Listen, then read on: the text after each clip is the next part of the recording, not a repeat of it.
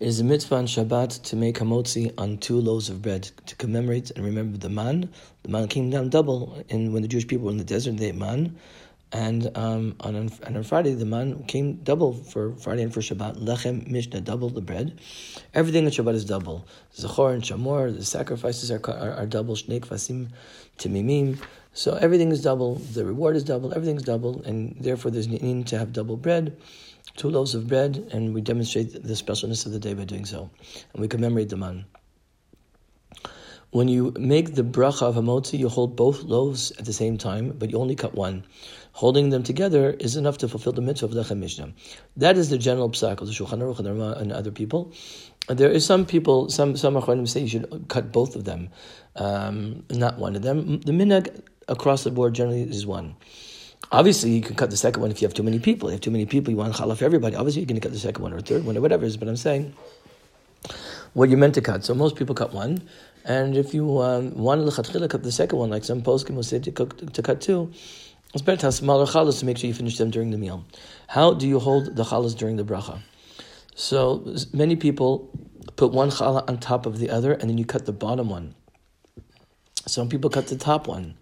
Some people, this is what the Ramah says, and this is my custom from my for my father as well. But the Ramah says is this: is that you cut the bottom one at night and the top one during the day. If you are cutting the top, the bottom one during the night, you should during you should um, have it closer to you. And as you put the top one on the bottom one, but the bottom one is closer to you. When you make the bracha, this way you're not passing over a challah, a mitzvah. So you should have those. The, the, you cut the bottom one. The bottom one's close to you during the bracha. Uh, some people, the minhag of the Ari, is to have 12 small challahs for every meal, but that's uh, the minhag of the Ari. Um, the challahs should be shlemim, the challahs should be totally full, complete. Uh, so, for instance, some challahs, you know, you buy them from the baker, they have a little piece of paper stuck to them. Don't remove it.